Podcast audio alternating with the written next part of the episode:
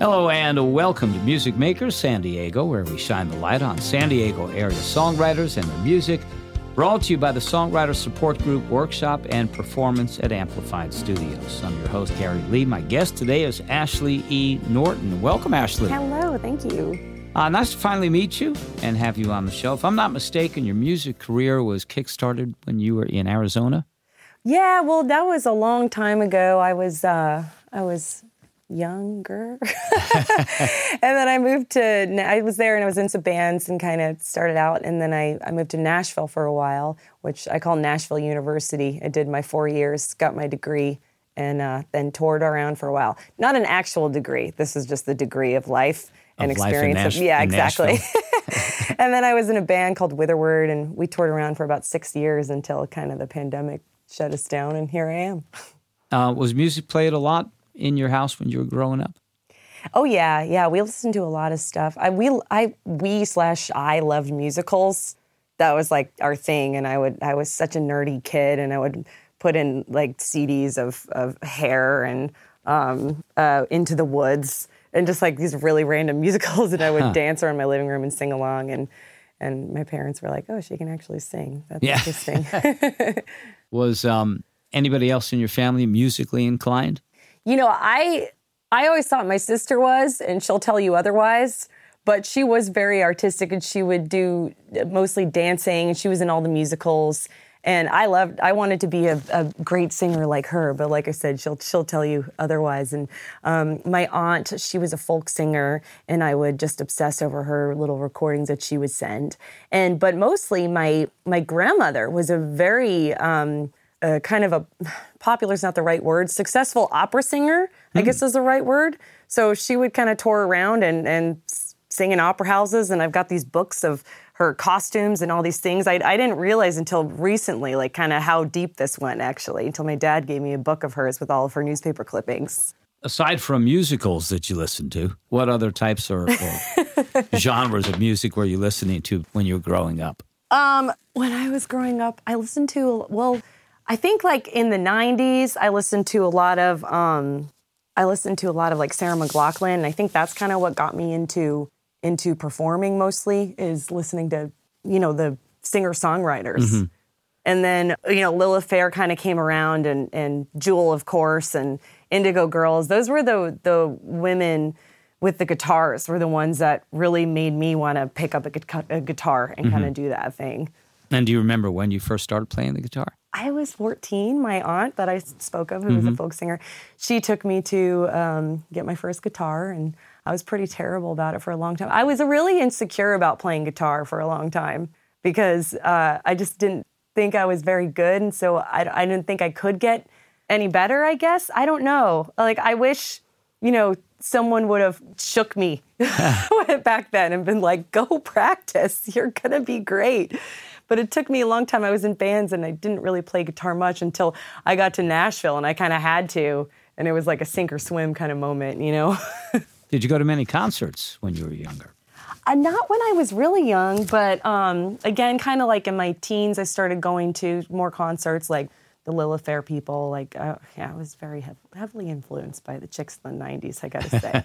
Yeah, some great music. Yeah, it really there was. at Yeah, that time. Yeah, it was exciting. I mean, and Lilith Fair. I mean, Sarah McLachlan and Sheryl Crow. I mean, they weren't the radio back then. They were not allowed.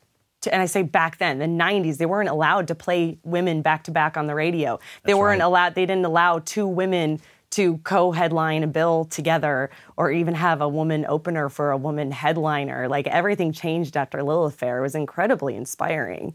Yeah, I was in radio for 35 years. Oh, so you know what I'm talking and, about. and yeah, you could not play for so long. You could not play two women um, artists back to back. I was told in Nashville, because you know I moved there to be a songwriter, and I was told don't write songs for women because you won't get them cut.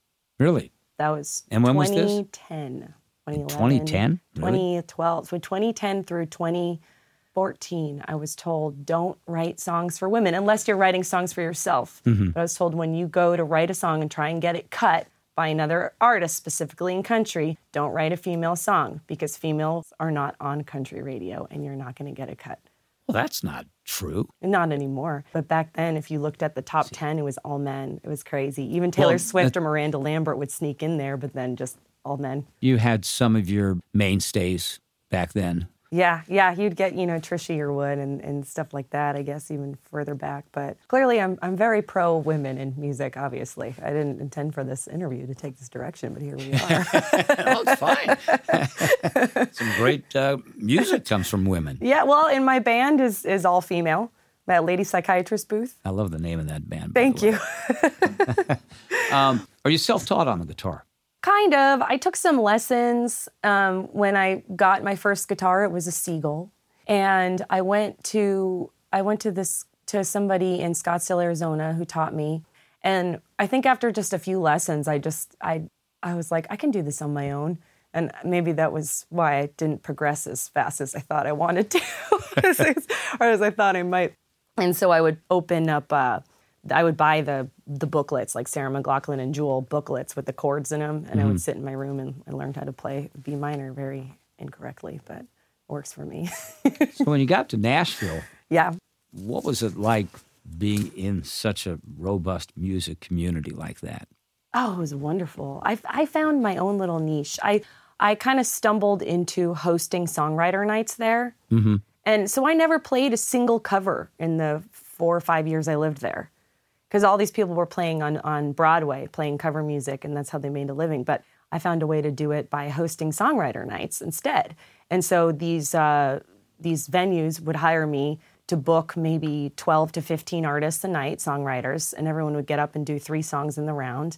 And I would always carve out like a little half an hour for myself. It was my show. I could do what I wanted. Right. and it was a blast. And I met so many great people that way, some, you know, friendships for life. And it, we built a community um, in the community. It was really cool.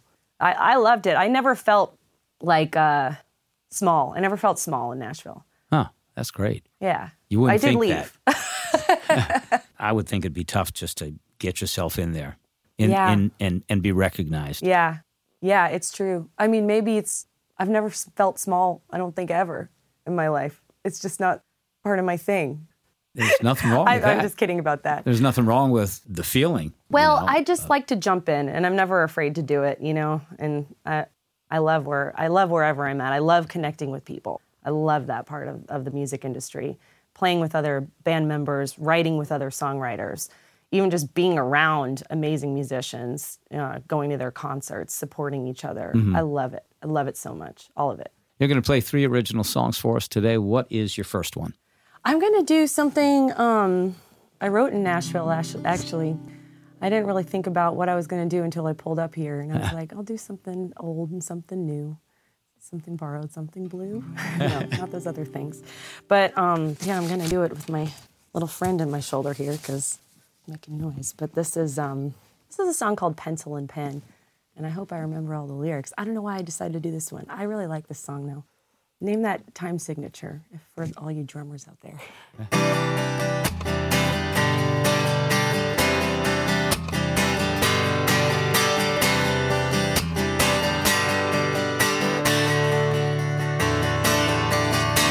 Erase this poem from my mind. I don't wanna know its rhyme like I never knew it wasn't love.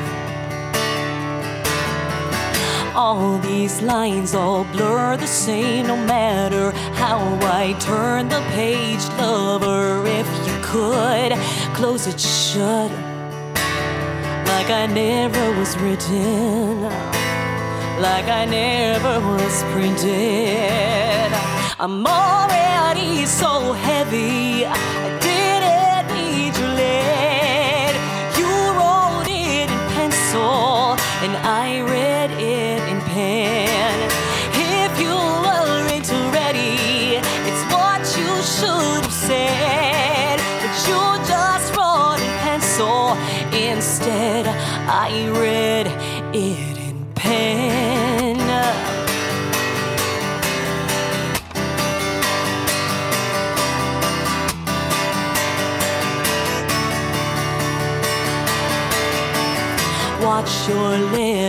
fly away off on a paper airplane with the words through into the gray. Like I was black and white, like you were doing me right. I'm already so heavy, I didn't need your lead. You wrote it in pencil, and I read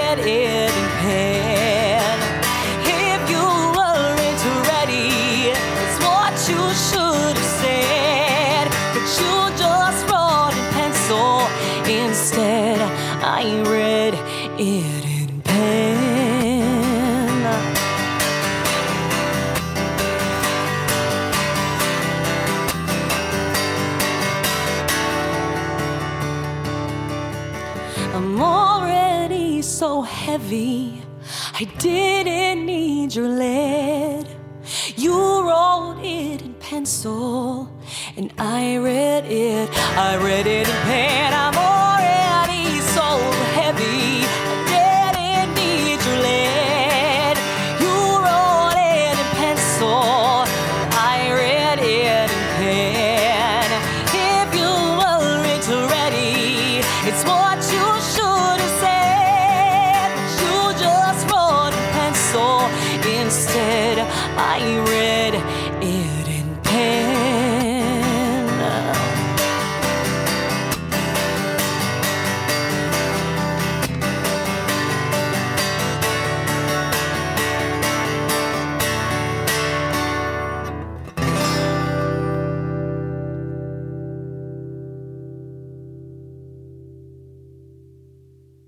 That you uh, left Nashville because you were tired of working within the confines of the music industry. What Yeah. about the music industry was it that made you want to get away? Was it that they weren't woman oriented as much? No, that wasn't it actually. But well, you know, maybe a little bit because I got I, I mostly I just felt like nothing was being done. And I wanted to do.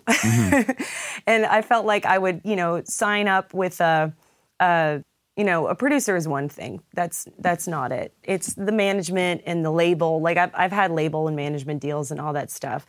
And I have like one in particular, like Nashville Shark story, that's just horrible. But um, even after that, like I would sign up with this person or sign up with that person, even if it wasn't really their fault, like if something wasn't happening, um, it wasn't happening. And I was like, well, would I, you know, I think I made two albums when I was there, and really, I, I hardly released them. I think I released one EP out of some stuff myself, but um, like, why is why are these songs not being released? Why are my tour? Why am I not getting tours booked? Why am I like? I felt like I was just constantly waiting for somebody else to do something, and I was I was tired of that. And I'm like, I want to go do it myself. So I left and I started. I learned how to book my band, and I, I booked. I that last song can be found on um, my old band Witherword, and um, Witherword left to tour, and we I would book us you know 250 shows a year all around the world, just kind of ping ponging around the country, and eventually we started going to Europe, and I was like, oh, we're doing something. You were, you were doing it on your own. They were just too slow, huh? Exactly. And we, you know, found a way to make a living doing music the way that we knew how. So I was like, why do I need the industry? You know? I mean, I hope at one point I'll get somewhere where like maybe I can start pulling some people in who can be part of a team and actually do something, but I haven't yet. But that wasn't the way it was there. no, I couldn't I I was building teams, but it just nothing was nothing was happening. I was tired of waiting. Like, Still not going anywhere. yeah. So when did you move to San Diego? in 2020. Um, like I said, we were on tour. We were on a permanent tour for six years. We were uh, we were homeless. We weren't we weren't homeless. We we never were without a home. You know, we've got a wonderful network of parents and and music supporters and fans, and my now husband, who's boyfriend at the time. Um, somehow put up with my crazy tour schedule for all those years, but um, we you know we would just kind of stay wherever along the way and uh, i don't even remember the question now but it was when did you move to San Diego? oh that was it so we we kind of couldn't figure out how to stop and you know after six years on the road you get really tired of touring really fast. But we we kind of couldn't stop because we didn't know how. And then you know 2020 came around and was like, well, you're going to stop anyway. Now you have to stop. so my boyfriend, who's now my husband, said, why don't you come to San Diego and be near me? So so he was in San Diego. Yeah, he was here. He's he's from San Diego, and uh, and he said, you know, there's this little town called Ramona, and they've got great hiking there. Do you want to move there? And I said, sure. And that's where we are, and we've got an awesome life there. It's a cool little happening music town too. It is. I've, I've noticed how Ramona is just really growing as far as the music community Oh, is yeah. concerned. It's Oh, yeah. incredible. It's so cool to be part of it. I've had several artists from Ramona on the show. it's popping off and, and a lot of artists are moving to ramona because they're like they want to be part of it you know Yeah. which is so cool we're like come on up it's good up the hill Uh, you're listening to uh, Music Maker San Diego. I'm talking with Ashley E. Norton today. Uh, tell us about the next song you're going to play for us. this one is something we recorded we as in my band lady psychiatrist booth um, we've got an album coming out at sometime this year. I don't know when sometime. Um, we actually went back to nashville to record with some of my old, um, old producer friends there old producer friend there. And um, uh, yeah they, i bring pretty much most of the songs all but one to the table. Um, and everyone really liked this one. So we arranged it for the band and it's called that girl. It's kind of about just always wanting to try and be better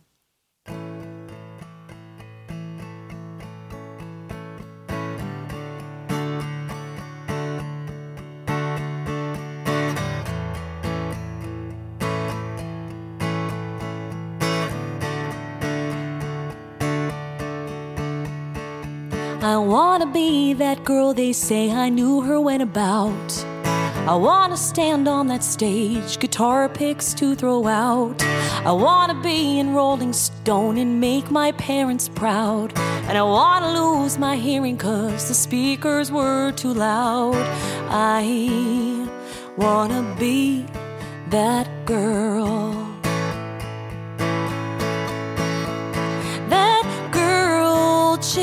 Changes softly. That girl's right on key. That girl's learning slowly as she's floating out to sea. That girl used to be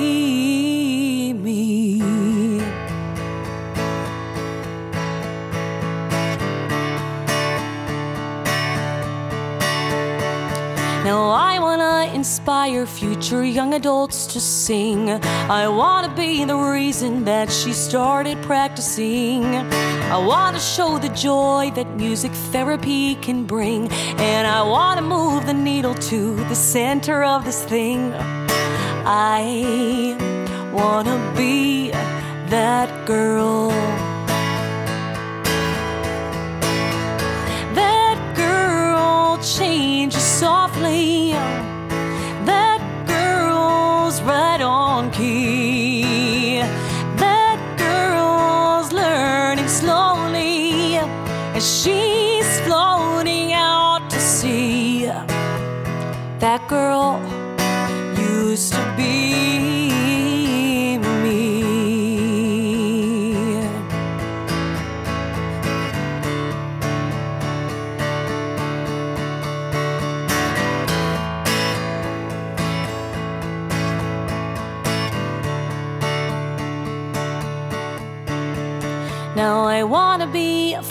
friend and I just wanna be a good daughter, wife, and neighbor, and someone who really could listen to your problems and be a shoulder to cry on. Maybe that's all I'll be before this life goes on. I wanna be that girl.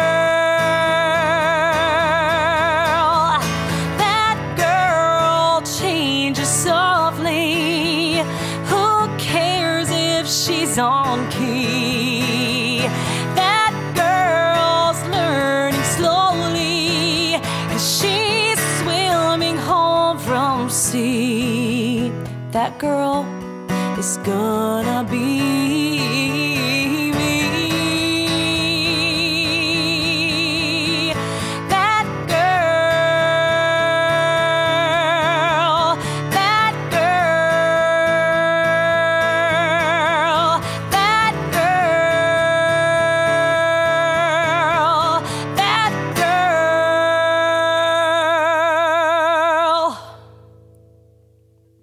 talk about your uh, songwriting process. What does that entail for you? I'm pretty much lyrics first.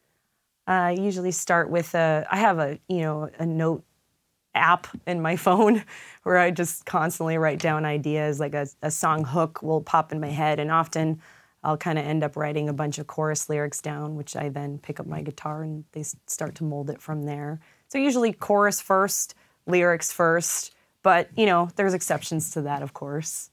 Are you a disciplined writer? I am. I actually have a Patreon page where uh, that I started in in uh, 2020 during the lockdown, and I pledged to write one song, and and I learned how to you know produce it out of my bedroom, like just little demos. Um, so I would write and release one song per week back since 2020 and I've never missed a week. So I'm disciplined because I have to put it out whether I think it sucks or not. It's getting it's getting out there. really? Yeah, I mean sometimes I'm really happy with it, but it's been a really great exercise because you know I did like I said Lady Psychiatrist Booth did a whole album this year my band and also I did a whole solo album this year as well that's going to come out. And I just walked into the studio both times with like 30 songs trying to figure out which ones are going to fit together into a little booklet of music. So you ever you ever get an idea, start writing a song, and then put it on the back back burner and come back to it later? Very rarely, but I do. I have a song called Spanish Cafe that's going on the Lady Psychiatrist Booth album. I started that song ten years ago, and I uh, kind of I wrote all the lyrics, and I could never figure out how to put music to it until I went to Spain last March and uh, because my sister just moved there and i went to visit her and i bought a guitar when i was there so i could leave it with my nieces so they'd have something to learn on and i picked up the guitar and the song p- popped in my head and i wrote it in like 20 minutes i just needed to be in spain that was that was the key right there. yeah huh? it's called spanish cafe so Is it important that your songs are relatable? Yes. Although that always surprises me. I have a song called Ghosts of Germantown about an area of Nashville I lived in called called Germantown. And and uh, I when I moved away, I wrote that song because I, I would go back and I would kind of feel like a ghost. And I wrote this song and I would perform it out everywhere because my my bandmate in Witherword really loved it. And um, I was like, I don't know who's going to relate to this song though. And someone came up to me after I said that, and after we wrote it, and I went said that in the microphone at a show, and someone came up to me and they said, "Everyone has a Germantown." I thought that was really cool. So even when you might not think your songs are relatable, like they're, that you know, everyone pulls their own story out of it, right? Like your job is to write it, but it's your audience's job to feel something out of it, and they will or they won't. But Maybe interpreted a different way. exactly, and I'm totally comfortable with that. Uh, what's the the third song you're going to play for us? This is the third song is called Helen Michelle, and I have a little audience participation on this one. So it's actually an uh, a cappella song. So I'm going to put carefully put my guitar down without ripping this microphone out for the third time today. Um, I wrote this. I co-write a lot, especially. I still have friends in Nashville that um, I have friends in Nashville that I try to try to like stay in touch with them and keep up my writing chops with them. Some of my favorite co-writers, and I got on a co-write with two of my favorites, um, named uh, Johnny Garcia and Troy Powers, and I came at them with this idea, Helen Michelle, and my uh, one of my best friends is a was at a show. Her name's Michelle, and then one of my other best friends came to the show, and her name's Michelle. And I said, Michelle, meet Michelle. And she, one Michelle A looks at Michelle B and goes, Do you know we put the hell in Michelle? So we wrote this song. Um, we put it as an a cappella piece on our album, and my little dog Garfunkel here has decided that he really likes to sing along to this song and this song only. We don't know why. Um, sometimes people are like, "It hurts his ears." No, he we could hum it and he'll sing it. still do it. Yeah. so I don't know what it is, but he just likes to sing along, and it's very cute. So I, I thought I would end with with this since he's here with me today. This is uh, Helen Michelle. Oh, oh, oh, oh,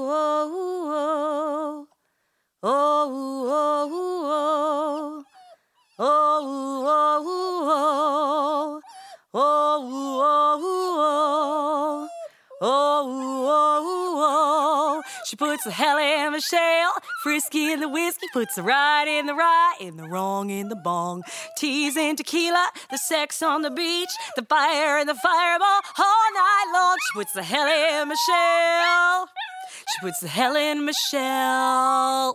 She puts the hell in Michelle. She puts the hell in Michelle.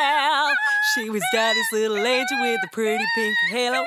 One shot of drama and the girl's gone wild. But daddy doesn't know she's a raging volcano.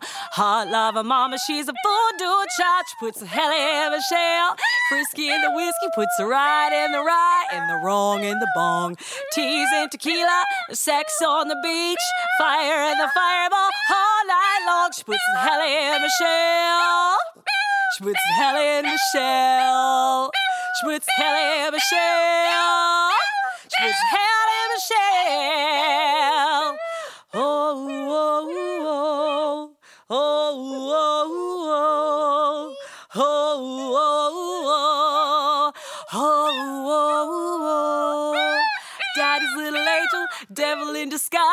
Two shots of drum, she's Jekyll and Hyde. Puts the hell in Michelle. Frisky in the whiskey, puts the right in the right and the wrong in the bong.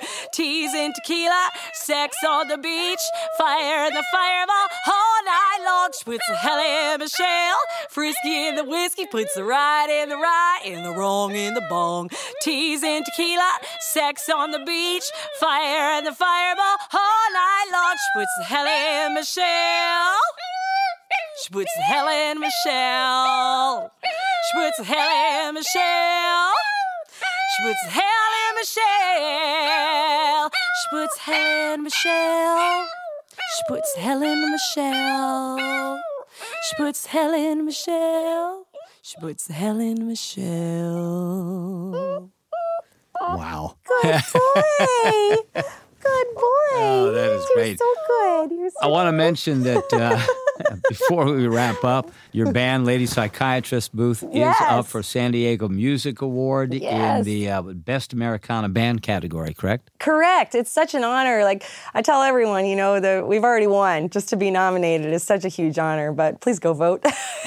and voting uh, goes until, uh, I believe it's 5 p.m., March 25th. yeah, that's correct. I'm voting every day. Uh, Ashley, how can people find out more about you? How can they find out where you're playing, where your band's playing, all that good stuff? Yeah, I've got some really awesome shows, um, regular shows and pop ups all over the place. Lady Psychiatrist Booth plays about once a month. We've got a big show coming up on April 20th at Ramona Main Stage with all the Ramona nominees for San Diego Music Awards. There are five of us. Five bands, that is. That's great. Um, more than that, worked on those projects actually. And um, we've got, uh, I'm sure I'm, I'm missing some important dates off the top of my head, but I have the, the Songbird Show, which it features, talk about women in music, myself and two other female singer songwriters every single first Friday of the month up in Ramona. So check out the Songbird Show, um, as well as I am Ashley E. Norton. You can look up my schedule at ashleyenorton.com. Do not look up ashleynorton.com. You will find a doorknob company, and I ain't nobody's doorknob. So that's why we put the E in there, or ladypsychiatristbooth.com. And like I said, there will be albums out for both projects real soon. All right, Ashley, thanks for being on the show today. Good luck with your uh, San Diego uh, Music Award nomination. Thank you. Um, I've been meaning to go to one of your songwriter events. Oh, they're so events. great. Um, so one day, hopefully, I'll I'll get to one of those shows. I will, yeah, just message me. I'll get you a ticket. All right, I know sounds someone. good. uh, that does it for another episode of Music Maker San Diego, where we shine the light on San Diego area songwriters and their music. Brought to you by the Songwriter Support Group Workshop and Performance at Amplified Studios. Until next time, I'm Gary Lee. Have a good one.